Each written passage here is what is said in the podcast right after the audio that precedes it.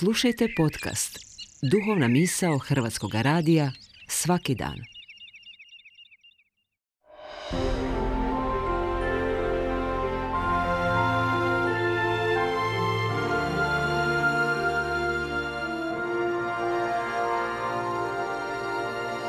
Duhovna misao. Urednica je Blaženka Jančić.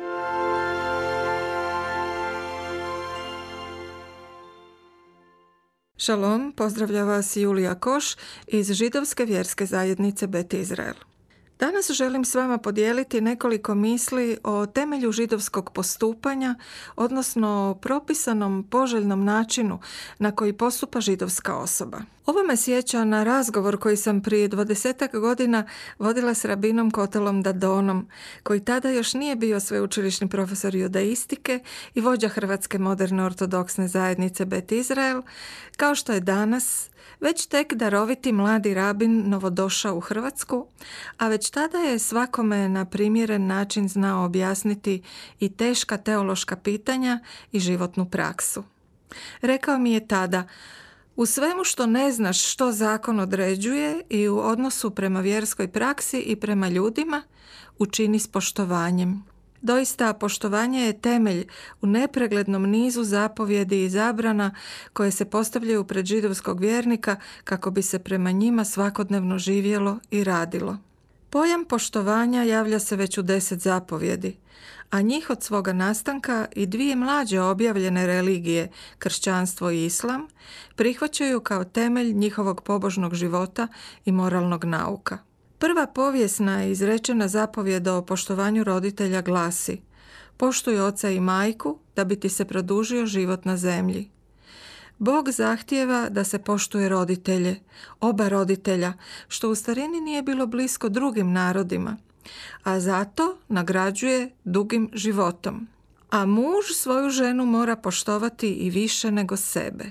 Talmud, temeljni tekst koji propisuje kako postupati u svim bezbrojnim životnim prigodama, propisuje poštovanje i prema svim starijim osobama, govoreći Kada vidiš sjedu glavu ustani. Koliko li je to pozitivnije od društvenih ponašanja kojima danas svjedočimo diljem svijeta? Jer tjelesna snaga i ljepota, imanentna mladosti, nije u židovstvu najcijenjenija kategorija, već je propisano da u sebi treba savladavati nepromišljene mladenačke nagone. Židovstvo, osjećajući Boga kao svoga nebeskog oca, u odnosu prema njemu utoliko više zahtjeva vrhunsko poštovanje. Poštuje se obiteljskog oca, utoliko više i nebeskog – Njegov izabrani narod osjeća i obiteljsku bliskost s ocem, koja se svakodnevno iskazuje u svim životnim okolnostima. Tako vjernici jedu svoje obroke kao obitelj, sudionici objeda na kojemu im sam Bog priskrbljuje hranu, za što oni zahvaljuju blagoslovom. Time i obiteljski stol s hranom postaje oltarom. Iz poštovanja prema roditeljima, židovstvo zabranjuje i raširenu praksu u takozvanim zapadnim društvima da se roditelju obraća imenom. Utoliko je više najstrože zabranjeno i Boga nazvati imenom. Pravo Božije ime, kojim se predstavio najvećem učitelju u židovskoj povijesti Mojsiju, piše se četirima slovima koja možemo prevesti kao JHVH.